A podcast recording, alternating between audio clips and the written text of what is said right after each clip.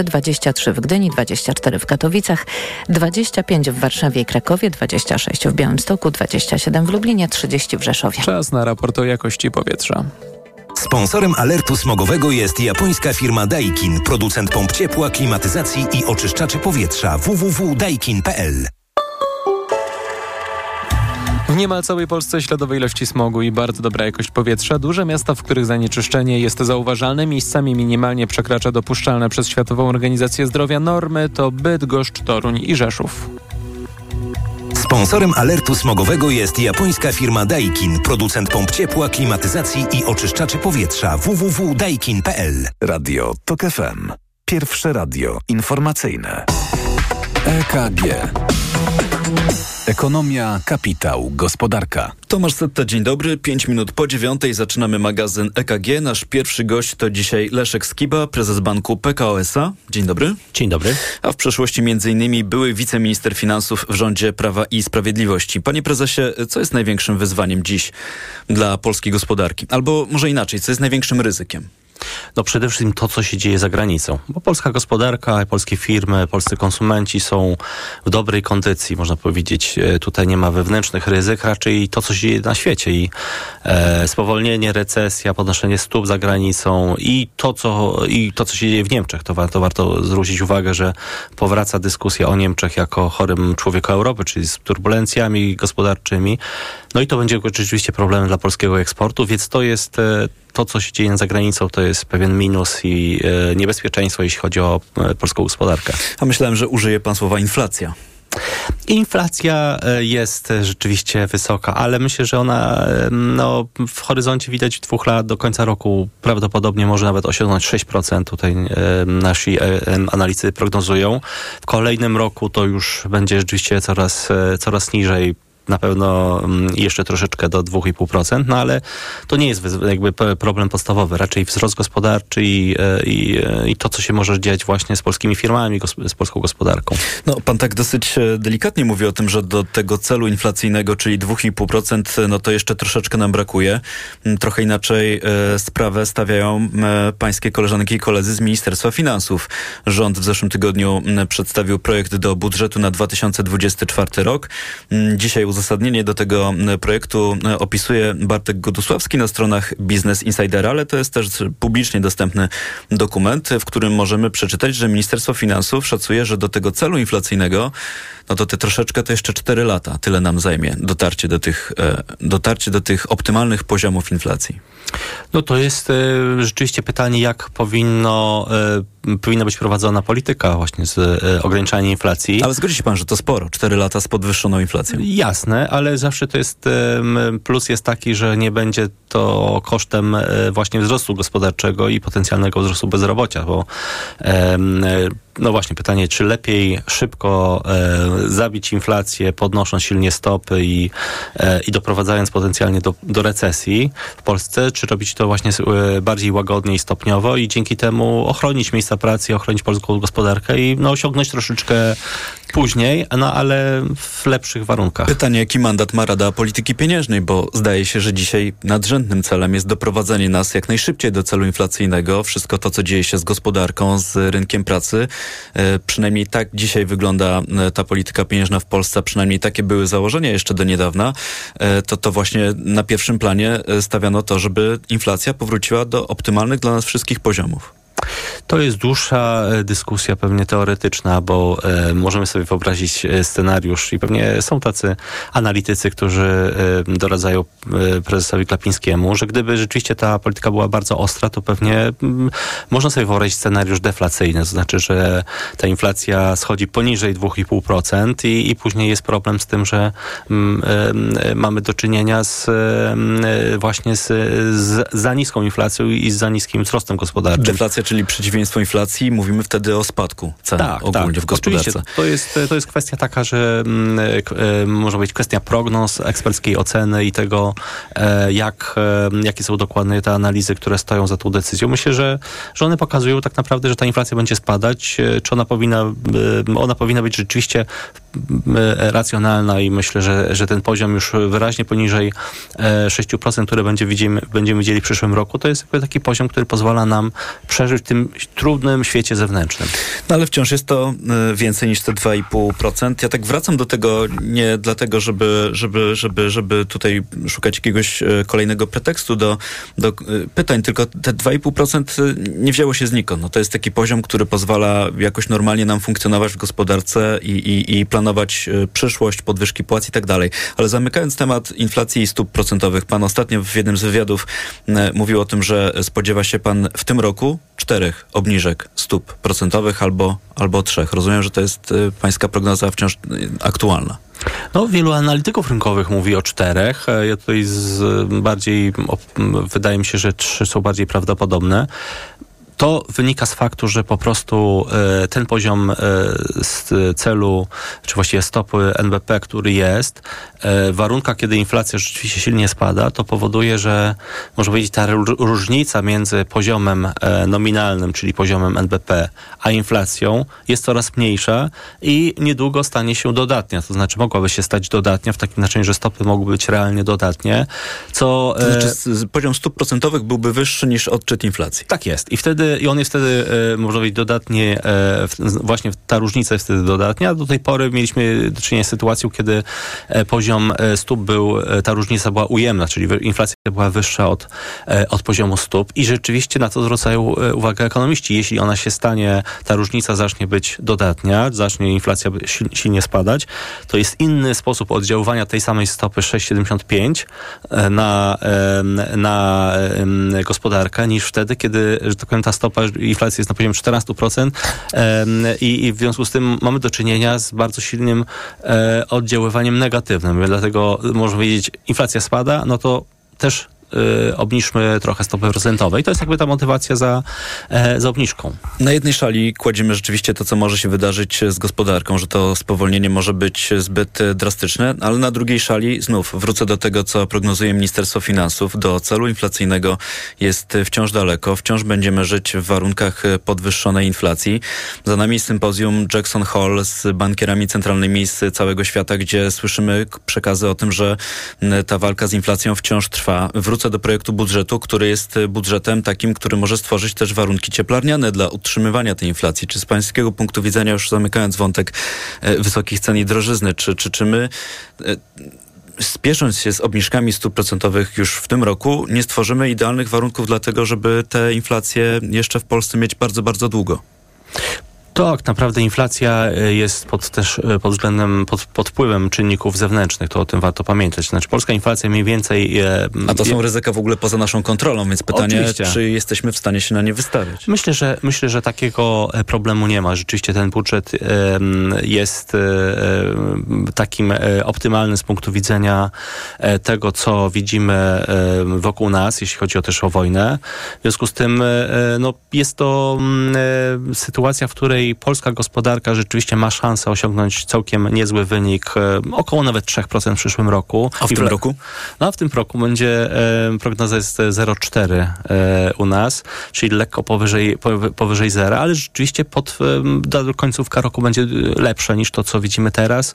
No rzeczywiście jest, e, gospodarka niemiecka jest w bardzo trudnej sytuacji, jest, e, można powiedzieć, już w recesji, co, co przekłada się na to, co się dzieje. Inflacja również, e, e, to prawda, wpływa na zachowania konsumentów i konsumenci, można powiedzieć, mniej wydają niż mogliby wydawać, trochę oszczędzają, trochę ta inflacja do tej pory był taki moment, kiedy zjadała część wynagrodzeń. No i to, i można powiedzieć, jak przeżyjemy już ten cały rok bieżący, do końca roku będziemy widzieli poprawę, no to czeka nas lepsza sytuacja w przyszłym roku. No ale rzeczywiście najważniejsze jest to, żeby na świecie nie wybuchła kolejny, nie wybuchł kolejny kryzys, kolejne Kolejne spowolnienie. Widzimy, co się dzieje z gospodarką chińską. Już teraz jest, Niemcy są pod wpływem trochę tego, tej relacji chińsko-niemieckich. No, można powiedzieć, będzie lepiej, ale jest szereg znaków zapytania na, na horyzoncie. No i też nie jesteśmy w stanie rzeczywiście przewidzieć tego wszystkiego, co się wydarzy. Leszek Skiba, prezes banku Pekao S A, jest gościem magazynu E K G. Panie prezesie, czy wakacje kredytowe to jest coś, co spędza panu sen z powiek? Możliwość przedłużenia? nie, tychże wakacji? Nie, nie spędza. Nie spędza. Na pewno klienci są zadowoleni. Dla banków, e, dla różnych banków efekt jest różny. E, dla nas ten efekt e, nie powinien być jakoś wyjątkowo dotkliwy. Ale czekacie na te decyzje? Myślę o całym sektorze bankowym, bo pan mówi, że z punktu widzenia państwa banku to, to, to nie jest duże wyzwanie, ewentualne przedłużenie. Myślę, że oczywiście raczej opinia jest taka, że wakacje zostaną wprowadzone. Pytanie właśnie w którym momencie, bo to kwestie legislacyjne są największym, największą zagadką. No ale z tego co słychać, to będą to półroczne wakacje z kryterium dochodowym. Z tego, co, co słychać, to ktoś z sektorem bankowym z rządu rozmawia na ten temat, czy nie? No, jest dyskusja, którą, e, który, o której słychać. Właśnie K N F ma tego, K N F jest bardzo zaangażowany w to, żeby e, analizować i dyskutować, dyskutować z bankami. Również e, aktywny, jeśli chodzi o rozmowę, e, jak zawsze jest Paweł Borys, więc myślę, że e, no, banki mają świadomość tego, jakie są opcje, jaki, e, jaki jest też e, e, sposób patrzenia e, sektora publicznego właśnie na, na, na, to, na wakacje, więc myślę, że ta informacja dociera do, do zainteresowanych prezesów banków. To pomówmy jeszcze ogólnie o sytuacji na rynku kredytowym. Czy pańskim zdaniem to będzie rzeczywiście tak, że banki w Polsce z biegiem czasu będą ograniczać sprzedaż kredytów hipotecznych? Można było całkiem niedawno w prasie spotkać się z taką opinią, że z punktu widzenia sektora bankowego to jest produkt toksyczny, kłopotliwy, no i z czasem będzie luksusowy już tylko dla wybranych. To wszystko zależy oczywiście od banków, bo to jest tak, że są banki, które pod wpływem franków mają pewne kłopoty z kapitałem, z, z, własnym, z własnymi zyskami, z własnym kapitałem. W związku z tym, jeśli mają inwestować, można powiedzieć, pieniądze klientów w udzielanie kredytu, no to hipo- kredyt hipoteczny jest raczej mniej dochodowy niż pozostałe. W związku z tym pewnie w ten sposób przekierowują swoją aktywność, żeby w innych miejscach udzielać kredyt, ale dla większości banków, dla tych największych, dla nas, myślę, że też dla Pekao B P w ogóle nie ma problemu z tym, że nie ma, musimy mieć świadomość, że kredyt hipoteczny jest takim produktem, który oczywiście pozwala nam być z naszymi klientami na wiele, wiele lat, e, poszerzać swoją aktywność, w takim znaczeniu zdobywać nowych klientów. E, no i kredyt hipoteczny rzeczywiście jest e, e, w Polsce. Tak jak patrzymy na, na informacje, na, na dane, to mniej, około dwadzieścia procent gospodarstw domowych, nawet mniej, ma kredyt hipoteczny, ale bez problemu znajdziemy wokół kraje, które mają trzydzieści procent, trzydzieści procent gospodarstw domowych ma kredyt hipoteczny, czyli można powiedzieć, naturalne będzie to, że coraz więcej, że kredyt hipoteczny będzie rósł. W związku z tym no, trudno jest powiedzieć sobie, nie rozwijamy się i rezygnujemy z segmentu, który prawdopodobnie będzie bardzo rosnący w, w najbliższych latach. Ja tylko dodam, że to pytanie wzięło się także z obaw dotyczących tego, czy po problemie frankowym banki nie będą się mierzyć z problemem związanym z tymi kredytami udzielanymi w polskim złotym. Mówię tutaj o próbach podważenia WIBOR-u w trakcie procesów sądowych. Oczywiście takie ryzyka są. Na pewno banki mają za zadanie spierać się z osobami, które będą pozywać banki, w, ale tych przypadków jest bardzo mało. I bardzo wątpię, żeby cokolwiek istotnego z tego wynikało. Bo nie ma pan takiej obawy, że to będzie powtórka z franków? To znaczy, no, że to będzie coś takiego dosyć sporego do udźwignięcia przez sektor? Gdyby tak było, to mielibyśmy do czynienia po prostu z bankructwem całego sektora bankowego. W związku z tym no, wierzę w racjonalność systemu, który podejmuje decyzje, systemu prawnego, systemu politycznego i no, jeśli, można powiedzieć, pozwolilibyśmy sobie na to, żeby e, wysadzić w, w kosmos cały sektor bankowy, e, co oczywiście rzutowałoby w ogóle na... A taki, rozumiem, byłby skutek taki podważenia. Taki skutek, oczywiście, bo w, w, tych, tak, tych kredytów hipotecznych jest kilkaset miliardów złotych. To na sam koniec, chociaż jesteśmy już po czasie, mówimy o rzeczach sporych, to chciałem też zapytać o wyniki finansowe, także banku Pekao S A za drugi kwartał, trzy razy więcej niż w roku poprzednim, także w drugim e, kwartale sporo. To jest oczywiście efekt ciężkiej pracy naszych pracowników. Oczywiście pomagają nam... I wysokich stóp procentowych. I, I stopy procentowe, które tak jak przewidujemy już będą spadać. W związku z tym ten, ten czas będzie um, odchodził. Inwestujemy. Tak, dodałem te stopy procentowe, bo pan mówi o pracownikach, a ja z kolei mówię o klientach banków. No, z perspektywy takiej zarządczej zawsze najważniejsze jest to, żeby patrzeć na to, jak e, ciężko pracują na, nasi pracownicy, nasi, na, nasi doradcy. Ale biorąc pod uwagę te wyniki, trzy razy lepsze niż w poprzednim roku, to, to, to ten sektor bankowy jest w dobrej czy złej, w złej kondycji? Bo przez ostatnie miesiące słyszeliśmy, że jest... Różnie, jest różnie. Na pewno są takie banki, które rzeczywiście robią bardzo duże odpisy. Pekao B P zrobiło bardzo duży odpis w tym kwartale na, na franki. Myśmy podjęli te decyzje parę kwartałów temu. Znaczy mamy już orezerwowany prawie w stu procentach portfel frankowy. Nawet weszliśmy już na portfel spłacony. W związku z tym to jest tak, że my już, tak powiem, nie mamy miejsc na więcej na, na odpisy, czy jakby tam te miejsca jest bardzo mało. Inne banki jeszcze będą odpisywać i na pewno potrzebują zysków, żeby odpisać, e, e, orezerwować e, franki. No to jest tak, że można powiedzieć, nie ma jednego przepisu. Na pewno franków jest na tyle dużo, że wiele banków e, cierpi i jeszcze będzie tworzyło dodatkowe rezerwy. O czym mówił Leszek Skiba, prezes banku Pekao S A. Bardzo dziękuję za rozmowę. Dziękuję bardzo. Informacje. E K G. Ekonomia, kapitał, gospodarka. Autopromocja. Codziennie dzieje się coś nowego. Codziennie dzieje się coś ważnego. Trzymaj rękę na pulsie i słuchaj swoich ulubionych audycji oraz podcastów i seriali reporterskich Tok F M w dowolnej kolejności, o dowolnej porze, zawsze gdy masz na to ochotę. Dołącz do Tok F M Premium. Teraz trzydzieści procent taniej.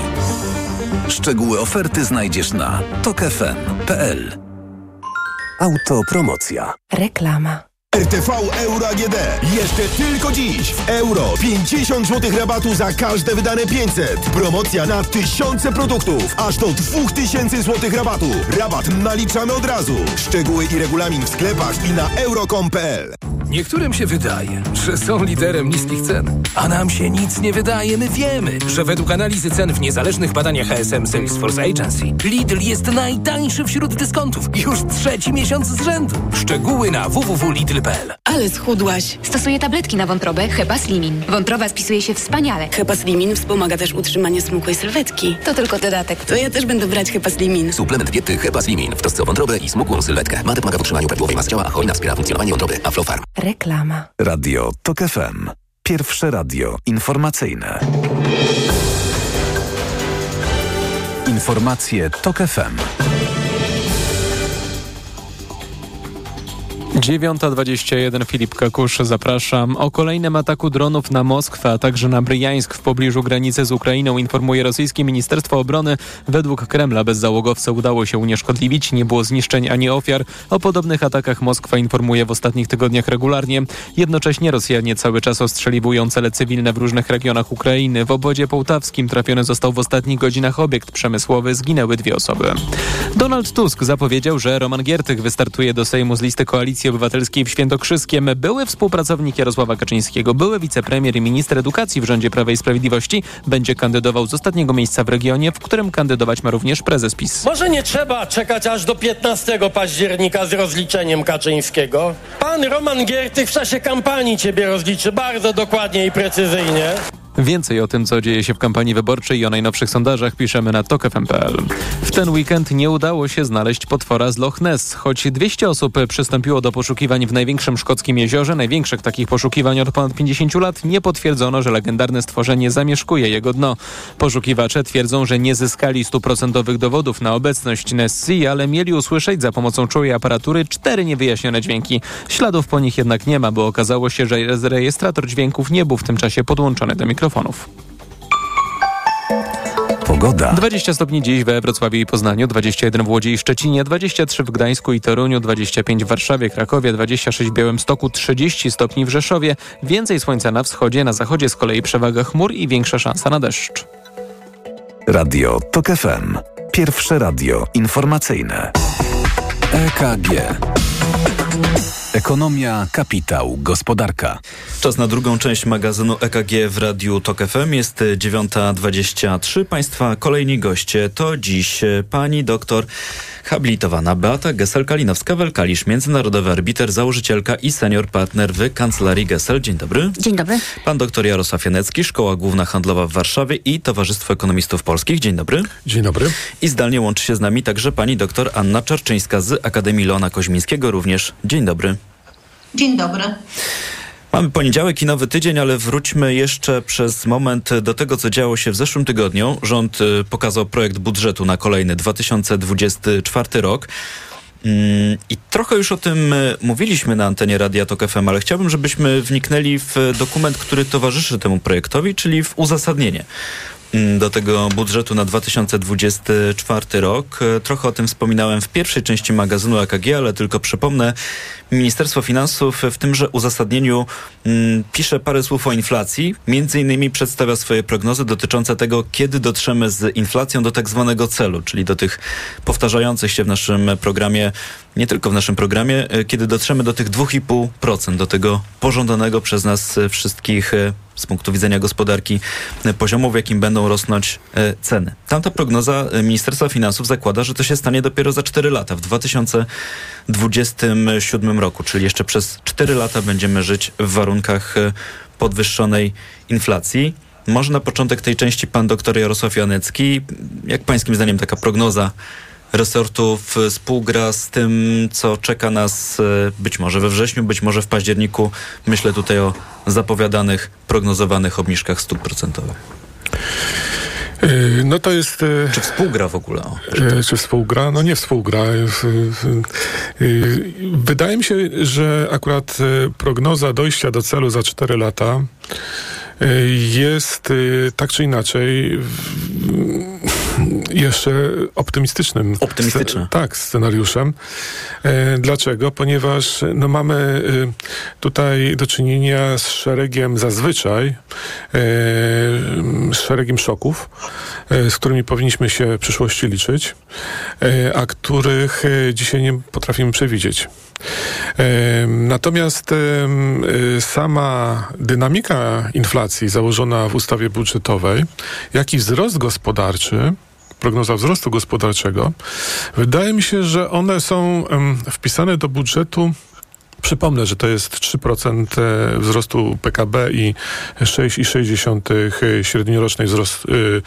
średniorocznego wzrostu inflacji, że to jest efekt tego, że Ministerstwo Finansów no, wyraźnie chciało znaleźć uzasadnienie do swoich bardzo optymistycznych prognoz wpływów dochodów podatkowych, w tym szczególnie z vatu. Bo rozumiem, że to się ze sobą wiąże. Ceny, które widzimy w sklepach, potem przekładają się na do, to, ile tego vatu trafia do budżetu. Dokładnie. I, i w przyszłym roku ma trafić tego vatu y, pięćdziesiąt trzy miliardy złotych więcej niż w tym roku.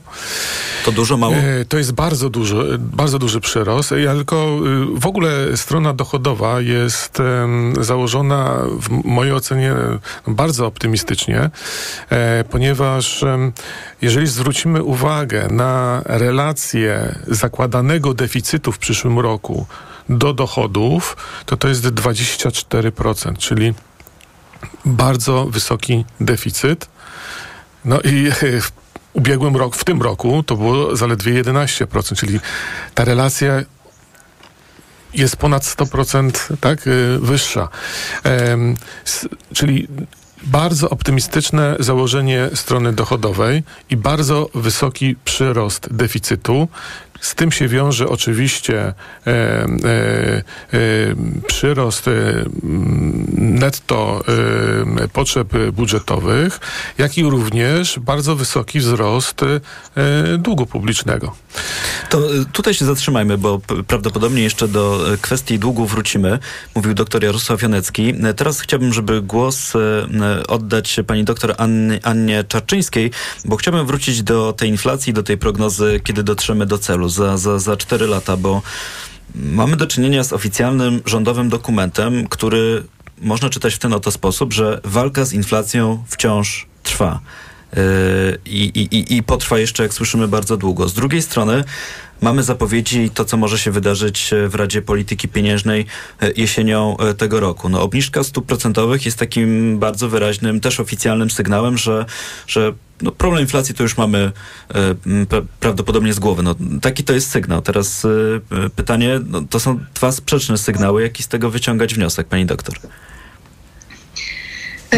Jak zwykle tak naprawdę nie wiemy. To znaczy nie możemy jednoznacznie powiedzieć, na ile te prognozy się sprawdzą i w którą stronę. Ja się zgadzam z przedmówcą, że mamy raczej niedoszacowanie takiej strony, która może zagrozić tej ścieżce wychodzenia z inflacji i chociażby przez bardzo wysokie zadłużenie sektora finansów publicznych, które jest planowane właściwie no, no z różnych rzeczy to wynika, to pewnie do tego jeszcze wrócimy, natomiast ono również nie będzie działało na spowolnienie inflacji, wręcz przeciwnie. Dlatego, że tak duże potrzeby pożyczkowe będą powodowały również zmiany na rynku finansowym i wycenę, również może wpływać na wycenę złotówki, znaczy polskiego złotego, czyli tutaj mamy dużo czynników niepewności. Na dobrą sprawę, gdybyśmy spojrzeli na ostatnie wyniki P K B za te dwa kwartały, to można powiedzieć, że prognozy P K B, te, które były zawarte w analizach Narodowego Banku Polskiego, już są nieaktualne w zasadzie, czyli ta ścieżka dochodzenia na pewno będzie dłuższa niż ta, która była przewidywana. I na koniec tylko mogę dodać, że zgadzam się z taką tezą, która padła tutaj na antenie kilka dni temu ze strony profesora Nogi, że w zasadzie obniżka stóp może być nawet potrzebna, ale nie dlatego, że wygramy wojnę z inflacją, tylko dlatego, że nam tak spowolniła gospodarka, że nie będziemy sobie mogli pozwolić na dalsze schładzanie również przez stopy procentowe. No to jest ten spór, który obserwuję, śledząc komentarze dotyczące tego, w jaki sposób powinno się prowadzić politykę pieniężną, do którego momentu podnosić stopy procentowe, żeby z tyłu głowy mieć to, co dzieje się w gospodarce, no bo z dużym opóźnieniem te podwyżki stóp na gospodarkę działają, ale w końcu działają, co także możemy zaobserwować po tych wynikach P K B, czy tym wszystkim, co dotyczy wzrostu gospodarczego. O tym trochę przed momentem mówiliśmy. Pani mecenas, czy coś dodajemy? Bo jest jeszcze jeden wątek, który chciałbym z Państwem poruszyć. Wydaje mi się, że trochę się wiąże z tym wszystkim, o czym do tej pory powiedzieliśmy. To co, to, co mnie uderza w tym budżecie, ja nie jestem ekonomistą, ale też dwie rzeczy, czyli poziom inflacji sześć przecinek sześć. Zastanawiałam się, na jakiej podstawie takie piszęte założenia, chociaż ja oczywiście z mojej perspektywy jako prawnika, to wszystkie te założenia jest, to jest trochę sufitowa, prawda, co będzie w przyszłym roku. Ale, ale to sześć przecinek sześć procent, a przede wszystkim trzy procent wzrostu gospodarczego w przyszłym roku, mając na uwadze to, co się dzieje w tym roku. To jest pierwsza rzecz. Druga to jest no, wzrost deficytu i wzrost zadłużenia. Ja sobie tak myślę, bo ja cały czas czekam, zresztą mówiłam nawet poprzednim razem, że ja czekam na dyskusję na temat wprowadzenia euro w Polsce yy, i kiedy moglibyśmy go wprowadzić i na jakich zasadach. I kiedy patrzę na y, zmianę tych wskaźników, czyli właśnie y, deficyt, y, zadłużenie, no to wydaje mi się, że się tak jakoś bardzo odjeżdżamy. Nawet jeżeli będziemy bardzo chcieli, to, to po prostu nie będziemy w stanie. Raczej możemy oczekiwać tutaj tej Pamiętaj, procedury nadmiernego deficytu. Nie wiem, kiedy doczekamy się w Polsce poważnej dyskusji o wejściu do strefy euro. Odkładam w ogóle na bok. Z ostatnich krajów w Unii Europejskiej, który nie to jest prawda. w euro, w strefie euro. Ja nie wiem, czy sobie my, Polacy, zdajemy sprawę, ale my jesteśmy w grupie naprawdę maleńkiej, która nie ma, nie jest w strefie euro. Czyli jesteśmy w ogóle jakby wyrzuceni poza nawias i politycznie, i ekonomicznie. Więc no ja czekam na tę dyskusję cały czas. Mogę na nią czekać oczywiście jeszcze ileś, ale jeżeli patrzę na ten budżet, to patrzę przez ten pryzmat. Znaczy tak naprawdę długofalowo. Mówiła pani mecenas Beata Gessel. To jest jeszcze jeden wątek, który chciałem zaproponować i który mam wrażenie, że wiąże się z tym, o czym do tej pory mówiliśmy, dlatego że w ramach kampanii wyborczej, którą obserwujemy, trwa dyskusja o bezrobociu. Trwa dyskusja trochę historyczna dotycząca tego, ile wynosiło bezrobocie, poziom bezrobocia w czasach rządzącej koalicji P O P S L, ile wynosiło w czasach pierwszych rządów Prawa i Sprawiedliwości. I tak się zastanawiam, z jakiej perspektywy Państwo patrzą na dyskusję o tym bezrobociu, bo jeśli mogę się podzielić moją oceną, e, tak na początek tej dyskusji, to, to mam wrażenie, że właśnie dlatego, nie wiem, mm. kiedy doczekamy się poważnej dyskusji o wejściu do strefy euro, bo dla mnie dyskusja toczona o bezrobociu w ten sposób jest niepoważna. Problem znaczy... bezrobocia jest szalenie poważny. Jest to trauma i doświadczenie wielu osób, które pamiętają czasy głębokiego bezrobocia, ale sposób debatowania o tym teraz w ramach kampanii wyborczej wydaje mi się, że, że no, urąga naszej wszystkich inteligencji, słuchaczek i, i, i słuchaczy. I chciałem Państwa zapytać, jak patrzycie na tę dyskusję, czy to jest tylko odwoływanie się do tych przeżyć, do, tych, do, tych, do tego, co ludzie pamiętają z czasów głębokiego bezrobocia, czy to jest rzeczywiście jakiekolwiek realne zagrożenie w takiej gospodarce, jaką mamy dzisiaj? To ja może powiem, zacznę. Bardzo proszę. Bo to jest akurat w tym temat, który mnie dość interesuje. A mianowicie, to są tak kompletnie nieadekwatne analizy. Tak, yy, to, co pan redaktor powiedział przed chwilą, urągają naszej inteligencji. Po porównywanie y, poziomu bezrobocia dwadzieścia lat temu, a dzisiaj to, co się dzieje, czy nawet dziesięć lat temu, to nie wzięcie pod uwagę czynnika demograficznego jest w ogóle y, pozbawione jakiegokolwiek, jakiegokolwiek sensu. To nie są żadne analizy. My musimy, ja sama pamiętam, oczywiście, że to jest jakaś emocja, tak, która jest związana z wyborami. Sama pamiętam, kiedy szukałam swojej pierwszej pracy, no było to ponad trzydzieści lat temu, szukałam ją ponad pół roku i rzeczywiście dla młodego człowieka, dla mnie wtedy, bo to była straszna trauma, ale, y, ale dzisiaj w sytuacji, kiedy y, potrzeby y, są tak duże, jeżeli chodzi o, o siłę roboczą w Polsce, na różnych poziomach, na różnych, czy to mówimy o y, wykształconych y, y, ludziach, czy o, o wy, mniej, mniej wykształconych, wykształconych si- osobach pracy fizycznej, my po prostu, nam brakuje rąk do pracy. I w tej chwili w różnych y, źródłach. I w tej chwili porównywanie tego, co było dziesięć lat temu, a to, co jest dzisiaj, to jest w ogóle jakiekolwiek nieporozumienie. Bo to, że my mamy taki poziom bezrobocia, jest związane nie z tym, że mamy tak rozwinięty przemysł, że mamy gospodarkę tak rozpędzoną, tylko też z tym, że po prostu nie ma ludzi. Mówiła pani mecenas Beata Gessel, pan doktor Jarosław Janecki. No, e, pamiętajmy również o tym, że mieliśmy w ostatnich e, latach jednak dosyć e, znaczący napływ e, migrantów. E, I dalej mamy niski i dalej poziom. Mamy, I w dalszym ciągu brakuje pracowników. Stąd e, dzisiejsza sytuacja na rynku pracy no, powinna jednak być rozpatrywana z punktu widzenia problemów dla e, przedsiębiorstw, dla pracodawców, którzy szukają tych rąk do pracy. Jest to bariera ograniczająca wzrost gospodarczy, bieżący i przyszły.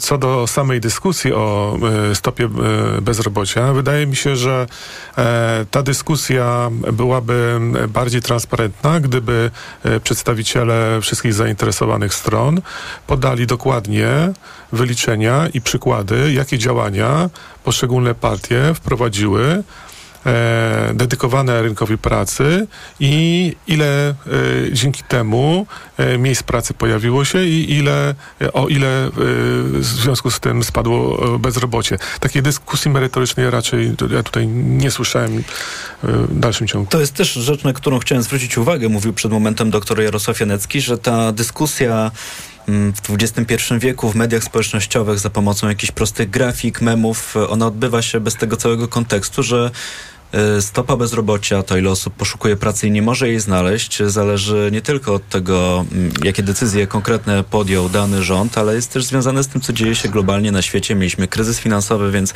jakby pozostawienie tego wszystkiego e, e, poza nawiasami, nieuwzględnianie w dyskusji jest po prostu wobec wyborców nieuczciwe. I stopa, bez, I stopa bezrobocia nie jest jedynym wskaźnikiem dla rynku pracy. Pamiętajmy również o liczbie aktywnych zawodowo osób, szczególnie wśród kobiet, a tutaj te statystyki nie są najlepszy. Mówił dr Jarosław Janecki. Są z nami też Beata Gessel-Kalinowska vel Kalisz i Anna Czarczyńska. Do naszej dyskusji w magazynie E K G wrócimy tuż po informacjach. E K G. Ekonomia, kapitał, gospodarka. Autopromocja. Podziemie. Nowy serial radiowy. Tok F M. Zaprasza Michał Janczura. Podziemie to jest świat stworzony po to, by zarabiać na strachu. W podziemiu nie obowiązują reguły świata nauki i medycyny. Podziemie to wreszcie idealnie zorganizowany biznes. Ludziom, którzy nigdy nie chorowali na boreliozę albo dawno ją pokonali, wmawia się, że muszą latami łykać dziesiątki antybiotyków, suplementów i ziół. Pacjenci płacą, wyniszczają siebie i są zagrożeniem dla innych. Podziemie. Najnowszego odcinka tego serialu posłuchaj już dziś po godzinie dwudziestej w audycji Mikrofon Tok F M. Autopromocja. Reklama. R T V Euro A G D. Teraz w euro. Super rabaty. Taniej nawet o wysokość wat. Promocja na wybrane produkty. Na przykład siedemdziesiąt pięć tali. Philips Android T V. Najniższa cena z ostatnich trzydziestu dni przed obniżką to sześć tysięcy czterysta dziewięćdziesiąt dziewięć. Teraz za pięć tysięcy dwieście osiemdziesiąt cztery złote. I dodatkowo nawet pół roku nie płacisz. Do trzydziestu rat zero procent. R R S O zero procent. Szczegóły i regulaminy w sklepach i na euro kropka com kropka p l. Osoba starsza, która ma problemy z apetytem i mniej je, potrzebuje substancji odżywczych i minerałów. Suplement diety Apetizer Senior zawiera ekstrakt z owocu kopru, który wzmaga apetyt oraz wspomaga trawienie. Dzięki temu bliska ci osoba może dobrze się odżywiać. Apetizer Senior. Aflofarm. Nowa piłka! Rolki! Kino z Zosią! Gra! Na dwa playery! Wiedzą, czego chcą. Wystarczy zapytać, a potem pomóc im odkrywać świat. Na własne konto. Otwórz dziecku konto Santander z kieszonkowym sto złotych na start, a ogarnie swoje Twoje wydatki. Santander Bank Polska pomaga dorastać. Do promocji sto złotych kieszonkowego możesz przystąpić do trzydziestego września bieżącego roku. Jej warunki są na santander kropka p l. Reklamę kierujemy do rodziców dzieci od siedmiu do siedemnastu lat. Wyjaśnienie usług reprezentatywnych dla rachunku płatniczego jest na santander kropka p l ukośnik pad. Wow. Nagły ból w jamie ustnej podczas jedzenia? To najczęściej afty lub drobne urazy. Sięgnij po sprawdzone rozwiązanie. Dezaftan. Po pierwsze, Dezaftan wspomaga leczenie dolegliwości, szybko niwelując ból. Po drugie, zabezpiecz aftę przed podrażnieniami. To dzięki podwójnemu działaniu Dezaftan jest tak skuteczny. Dezaftan. Podwójnie skuteczny na afty. To jest wyrób medyczny. Używaj go zgodnie z instrukcją używania lub etykietą. Afty, aftowe zapalenie jamy ustnej, pleśniawki, urazy spowodowane przez aparaty ortodontyczne i protezy. Aflofarm. Łączy nas krew, która ratuje życie. Bo dla mnie to chwila. Dla kogoś całe życie. Bo tętni w nas dobro. Jest wiele powodów, by oddawać krew. Zgłoś się do najbliższego centrum krwiodawstwa. Oddaj krew i uratuj czyjeś życie. Sprawdź na twoja krew kropka p l. Jestem lekarzem dermatologiem i wiem, że stosując pomadkę do ust myślimy głównie o nawilżeniu. To za mało. Dlatego sama stosuję i polecam Regenerum. Regeneracyjne serum do ust z filtrem S P F pięćdziesiąt plus. Pod wpływem słońca usta tracą objętość i kolor. Regenerum skutecznie chroni delikatną skórę ust przed szkodliwym działaniem słońca. Ponadto Regenerum intensywnie nawilża usta, zapobiega utracie wody, odżywia je i poprawia elastyczność. Dzięki Regenerum usta na długo zachowują naturalne piękno. Regenerum. Pełna regeneracja. W Lidlowych, czyli niskich cenach, wielozadaniowe kurtki softshell dla całej rodziny. Super tanio. Już od trzydziestu dziewięciu złotych. Chronią przed wiatrem, deszczem i zapewniają cyrkulację powietrza. Kurtki na jesienne chłody już od trzydziestu dziewięciu złotych w Lidlu. Kaszel palacza? Ja? Adam, przecież już nie palę. Kaszel palacza pozostaje po rzuceniu palenia. Dlatego zastosuj Detusan. Ale ja już brałem coś na kaszel. Detusan działa inaczej. To specjalistyczny produkt, który powstrzymuje odruch kaszlu i chroni błonę śluzową podrażnioną przez papierosy. To prawda, teraz już nie kaszlę. Detusan. Uwolnij się od kaszlu palacza. To jest wyrób medyczny. Używaj go zgodnie z instrukcją używania lub etykietą. Łagodzenie kaszlu i chrypki, nawilżanie i ochrona błony śluzowej gardła Aflofarm. Ale nie szkodzi zdrowiu. W przypadku dolegliwości ze strony układu oddechowego zalecana jest diagnostyka w celu ustalenia przyczyn. Reklama. Radio Tok F M. Pierwsze radio informacyjne. Informacje Tok F M. dziewiąta czterdzieści, Filip Kakusz, zapraszam. sto dwadzieścia pięć łodzi z migrantami przybyło w ten weekend z północnych wybrzeży Afryki do włoskiej wyspy Lampedusa. Ośrodek rejestracyjny pęka w szwach. Było tam kilka tysięcy osób, dziesięć razy więcej niż przewidziano miejsc. Komentując bezprecedensową sytuację, minister spraw wewnętrznych w Rzymie Antonio Tajani powiedział, że sytuacja międzynarodowa się pogarsza, a to prowadzi do coraz większej migracji z Afryki. Wiceministra obrony Ukrainy Hanna Malar twierdzi, że wojska Kijowa wyzwoliły wieś Robotynę w obozie zaporowskim. Wojska posuwają się dalej na południowy wschód. Południowa część frontu to, jak wskazała Malar, główny kierunek ukraińskiej kontrofensywy. Robotyna jest ważnym punktem na drodze do Melitopola, jednego z większych miast pod rosyjską okupacją. Nie zmieniła się sytuacja w Zimbabwe. Trybunał Konstytucyjny tego kraju podtrzymał wynik wyborów, zgodnie z którym prezydentem na drugą kadencję zostanie Emmerson Mnangagwa, choć opozycja twierdzi, że głosowanie było sfałszowane i liczne nadużycia zgłaszają międzynarodowi obserwatorzy. Szef misji obserwacyjnej Unii Europejskiej mówi o atmosferze strachu, prześladowaniach i aresztowaniach działaczy opozycji. Tymczasem Zimbabwe, prócz licznych problemów w sferze praw człowieka, boryka się z potężnym kryzysem gospodarczym. Inflacja w lipcu przekroczyła sto procent. Jutro zamknięty zostanie żółty szlak na Babią Górę w Beskidach. Wyłączona z ruchu będzie Perć Akademików, najtrudniejsze podejście w tych górach, którym można poruszać się tylko w jednym kierunku. Szlak będzie zamknięty do końca października. Pogoda. Na zachodzie dziś więcej chmur i chłodniej, we Wrocławiu dwadzieścia, w Szczecinie dwadzieścia jeden stopni, im dalej na wschód, tym więcej słońca, a także cieplej, do dwudziestu pięciu stopni w Warszawie, nawet trzydzieści w Rzeszowie. Jutro na zachodzie jeszcze zimniej, na wschodzie nadal bardzo ciepło, a deszczowe chmury już niemal w całej Polsce. Radio Tok F M. Pierwsze radio informacyjne. E K G. Ekonomia, kapitał, gospodarka. dziewiąta czterdzieści dwa w Radiu Tok F M zaczynamy trzecią część poniedziałkowego magazynu E K G. Państwa goście to, przypomnę, Beata Gessel-Kalinowska vel Kalisz, Anna Czarczyńska i Jarosław Janecki. Za moment zdziwienia o to będę pytać, ale wcześniej oddam głos znów pani doktor z pytaniem, czy coś dodajemy do tego wątku, który poruszyliśmy przed informacjami Tok F M. Przypomnę, że mówiliśmy o trwającej w kampanii wyborczej dyskusji o bezrobociu, chociaż tak dużo zastrzeżeń pod adresem czasem tej dyskusji tutaj wystosowałem, że trudno w ogóle powiedzieć, czy to jest taka realna, prawdziwa dyskusja, ale zostawiając te drobne złośliwości na bok, pani doktor Anna Czarczyńska, kiedy pani śledzi te komunikaty w trakcie kampanii wyborczej, to, to, to w jaki sposób pani na to patrzy? Bardzo chętnie się do tego odniosę, dlatego że temat jest rzeczywiście bardzo ciekawy i patrząc na bezrobocie, może zacznijmy od, tak, od, od, od samego początku, to znaczy od tego, że bez, w Polsce podejmujemy bezrobocie rejestrowane, które wynosi pięć procent. I jak pan redaktor wcześniej przed przerwą powiedział, że bezrobotny to jest taki, który aktywnie szuka pracy. Otóż gdybyśmy przeszli na tą metodologię, i to jest metodologia według Eurostatu też badania, to mamy tylko dwa przecinek siedem bezrobocie, a nie pięć procent. Nawet jeżeli spojrzymy na to, na tą wyższe wskaźniki, to też rzecz, która mnie ciekawi, która jest od zawsze praktycznie w Polsce, to to, że mamy bardzo duże rozbieżności pomiędzy regionami, to znaczy w Polsce południowo-zachodniej te wskaźniki osiągają nawet osiem, przekraczają osiem procent, a w Polsce zachodniej jakimś cudem jest to tylko cztery procent. Czyli też nie mamy, powiedziałabym, jednolitego rynku pracy, jednolitego rynku bezrobocia w cudzysłowie.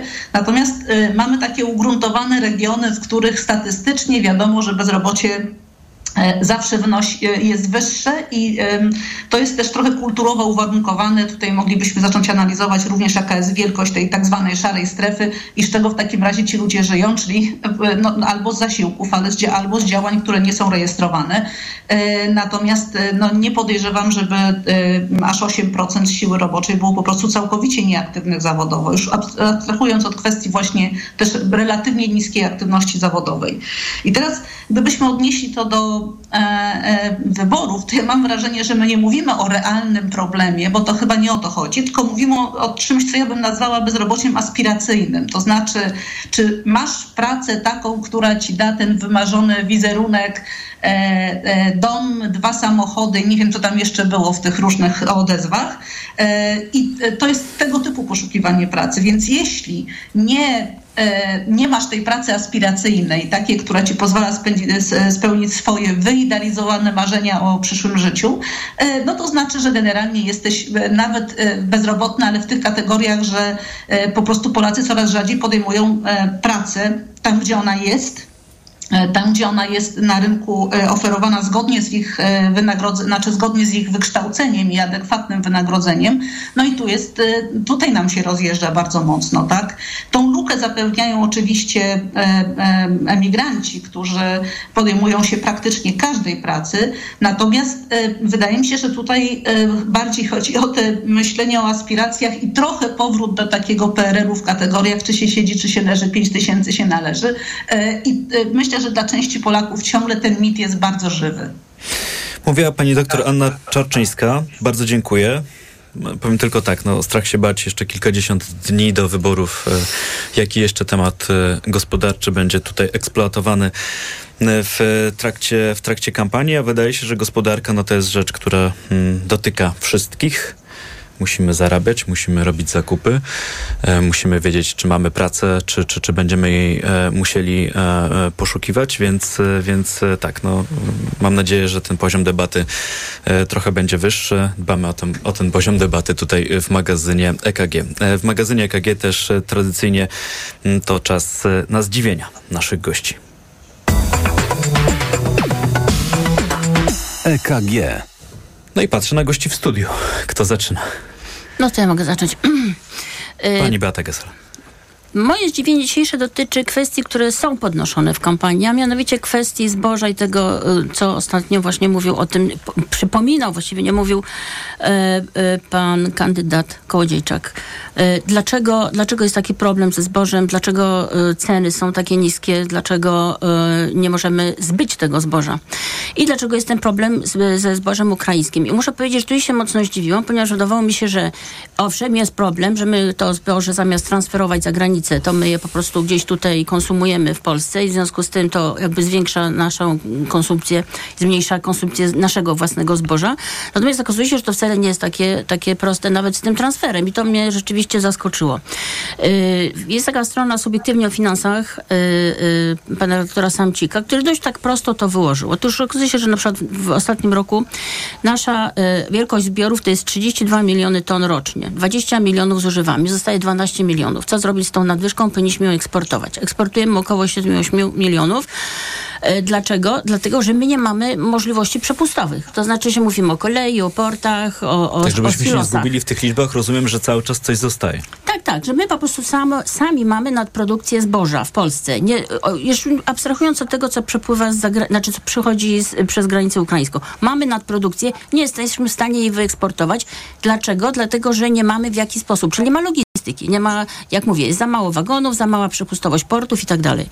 Więc nawet gdybyśmy tego tego zboża nie transferowali z Ukrainy, to i tak mamy sami problemy. A teraz, jeżeli mamy jeszcze pomóc Ukrainie, pomóc jej wytransferować, nie mówię, że kupować na nasze potrzeby, ale wytransferować za granicę. Te problemy się kumulują. To my nie mamy nawet możliwości jakby technicznych, żeby to zrobić. I teraz y, o tym się w ogóle nie mówi. Znaczy rząd o tym nie mówi, że po prostu my chcemy pomóc Ukrainie, ale nie mamy tak naprawdę jak. I to jest taki problem, który powinien być postawiony na forum europejskim. To znaczy się, bo to nie jest tylko nasz problem, jak przypuszczam, jak pomóc Ukrainie, żeby te, to zboże transferować. Zamknięcie granicy to jest jakby taki prosty myk, tylko że on jest sprzeczny z przepisami z przepisami unijnymi. Mam I teraz takie... Ja mam tylko takie podsumowanie, że zamiast pakować kasę, pakować finanse w przekop mierzei, czy w jakieś inne projekty, my powinniśmy byli, to już od dawna się mówiło, tylko jakoś nie myślałam tak konkretnie na przykład o zbożu, że my za mało inwestujemy w rozbudowę naszych portów, infrastruktury drogowej dojeżdżającej do naszych portów, infrastruktury kolejowej także. Więc zamiast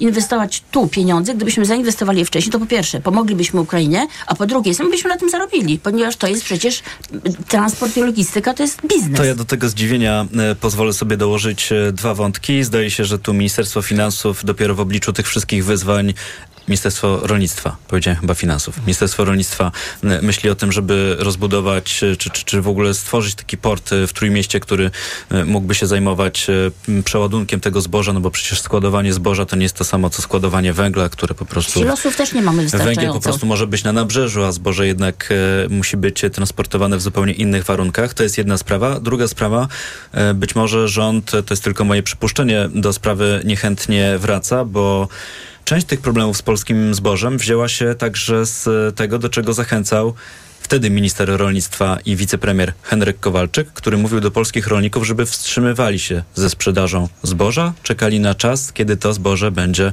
droższe. I potem się okazało, że być może trzeba było tego zboża pozbyć się wcześniej, po niższej cenie, ale mieć gwarancję, że, że, że ktoś się kupi. Mówiła przed momentem pani Beata Gessel. Ja tylko jeszcze dołożę, że na skup też nie ma miejsca w silosach. To też policzył pan redaktor, że się okazuje, że mamy, nie wiem, dwa trzy miliony ton możemy wkupić w silosach.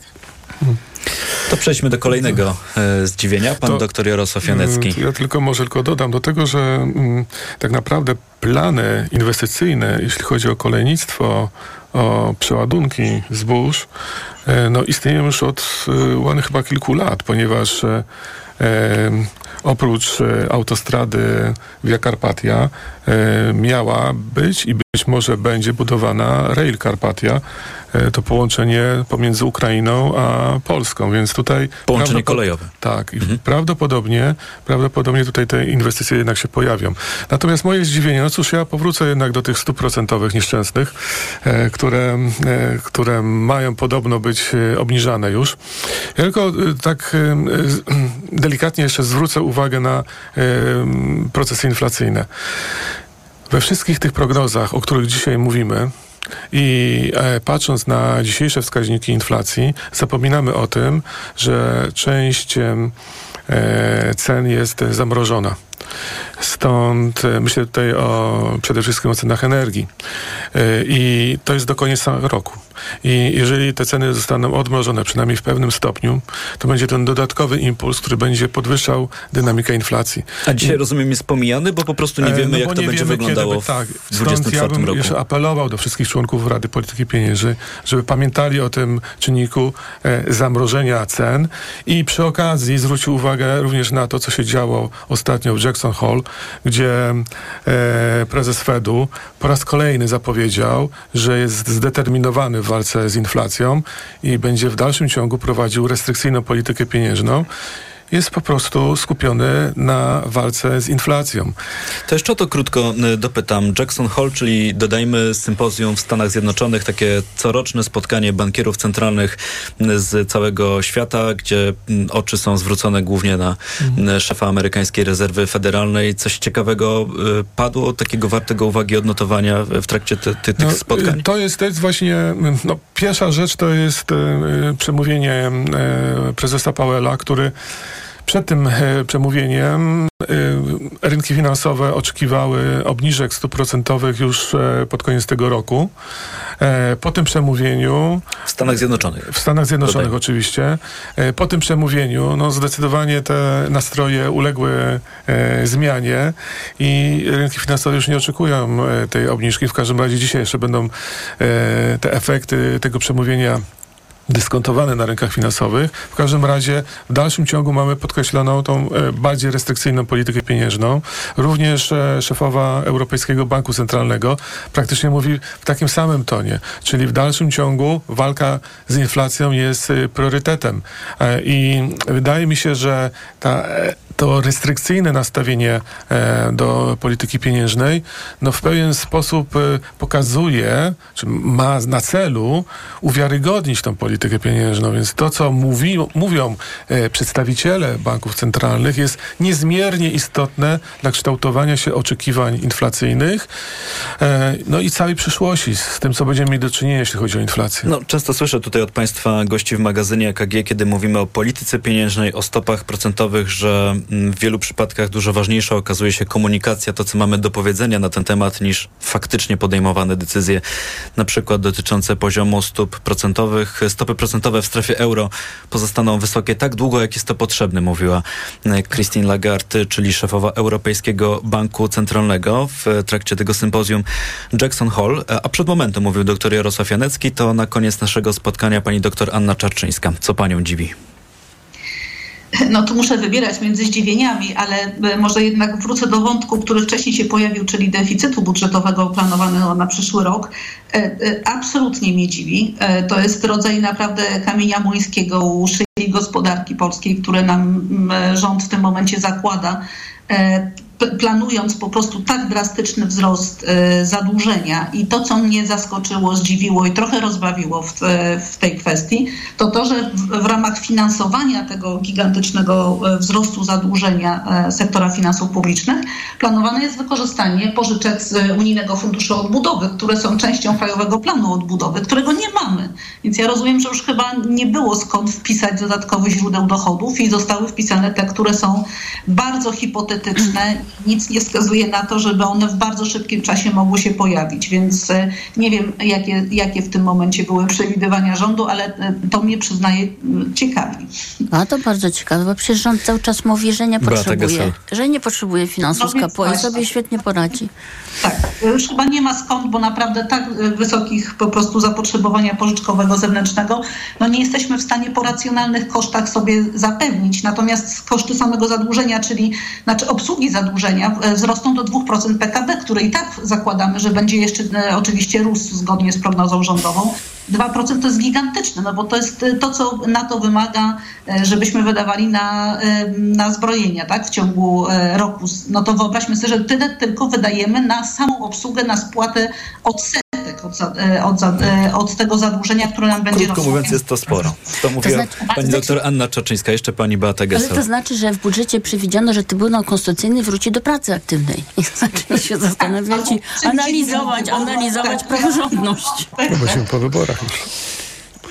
Ten element wyborczy to bym jeszcze do naszej dyskusji dorzucił, dlatego że wątpliwość, którą ja mam, jeśli patrzymy na projekt budżetu na dwa tysiące dwudziesty czwarty rok, tak się zastanawiam, dla którego rządu to będzie zadanie. Czy to będzie rząd kontynuacji, czy rząd e, zupełnie nowy, złożony z partii opozycyjnych i co z takim właśnie e, projektem budżetu e, się stanie? No, być może po jakiejś politycznej zmianie będą i pieniądze z Funduszu Odbudowy. Dla tak każdego, opozycja obiecuje, dla każdego rządu to będzie wyzwanie rok dwudziesty czwarty. dwudziesty czwarty. No, jeszcze trochę do niego mamy, więc dyskusję o przyszłym roku zostawiamy sobie na kolejne wydania magazynu E K G. Za dziś dziękuję. Beata Gessel-Kalinowska vel Kalisz, międzynarodowy arbiter, założycielka i senior partner w Kancelarii Gessel. Dziękuję za przyjęcie, dziękuję zaproszenie. Doktor Jarosław Janecki, Szkoła Główna Handlowa w Warszawie, Towarzystwo Ekonomistów Polskich. Również dziękuję. Dziękuję bardzo. I pani doktor Anna Czarczyńska z Akademii Leona Koźmińskiego również była z nami, także dziękuję. Dziękuję bardzo. Zaglądamy na Giełdę Papierów Wartościowych w Warszawie z pytaniem, w jakich nastrojach rozpoczęły się notowania w nowym tygodniu. WIG zyskuje, nie, przepraszam, kolor czerwony traci czterdzieści cztery procent, WIG dwadzieścia w tej chwili na podobnym minusie. To żeby mieć pełny obraz sytuacji rynkowej, sprawdźmy, co dzieje się na rynku walutowym. Jedno euro dziś kosztuje cztery czterdzieści siedem, dolar cztery złote i czternaście groszy, funt po pięć dwadzieścia i frank szwajcarski dziś po cztery sześćdziesiąt osiem. A to był magazyn E K G. Program wydawała Natalia Banaczek, zrealizował Krzysztof Woźniak. Woźniak, przepraszam, za moment informacje w Radiu Tok F M. To o godzinie dziesiątej, a tuż po informacjach audycja Owczarek i Cezary Łasiczka. Tomasz Setta. Dobrego tygodnia i do usłyszenia. E K G. Ekonomia, kapitał, gospodarka. Reklama. Regularnie oddajesz krew? Idea honorowego krwiodawstwa jest Ci bliska? Chcesz razem z bliskimi włączyć się w pomoc? Weź udział w konkursie w Wielkiej Rodzinie Krwiodawców. Nagraj edukacyjne wideo, w którym pokażesz, dlaczego warto być honorowym dawcą krwi. Zgłoszenia prac konkursowych do trzydziestego pierwszego sierpnia. Więcej informacji na w w w kropka twoja krew kropka p l. Dlaczego zmieniłam tabletki na wątrobę i stosuję ProLiver Cardio? Bo poprzednie tylko chroniły wątrobę, a ProLiver Cardio również stymuluje pracę układu pokarmowego. ProLiver nie tylko wspomaga wątrobę, ale również wspiera odtrwanie. I dodatkowo ProLiver Cardio wspiera zdrowe serce. Suplement diety ProLiver Cardio. Zdrowie wątroby i serca. Dostępny również ProLiver plus Magnes. Aflofarm. Wyciąg z liści karczocha wspiera funkcjonowanie przewodu pokarmowego, wątroby, wydzielanie soków trawiennych oraz detoksykację organizmu. Wyciąg z ostryżu długiego wspiera funkcjonowanie serca. Jesteś dziennikarzem podejmującym tematy ubóstwa, polityki publicznej i pomocy społecznej? Weź udział w konkursie Twarze Ubóstwa imienia Bartosza Bioduszewskiego. Organizatorem jest Wspólnota Robocza Związków Organizacji Socjalnych i E A P N Polska. Do siedemnastego września czekamy na artykuły prasowe, audycje radiowe, programy telewizyjne oraz materiały internetowe. Szczegóły na wrzos kropka org kropka p l. Cześć, teraz nie mogę rozmawiać, bo smacznie śpię. Wieczorem biorę suplement diety Valerin Sen.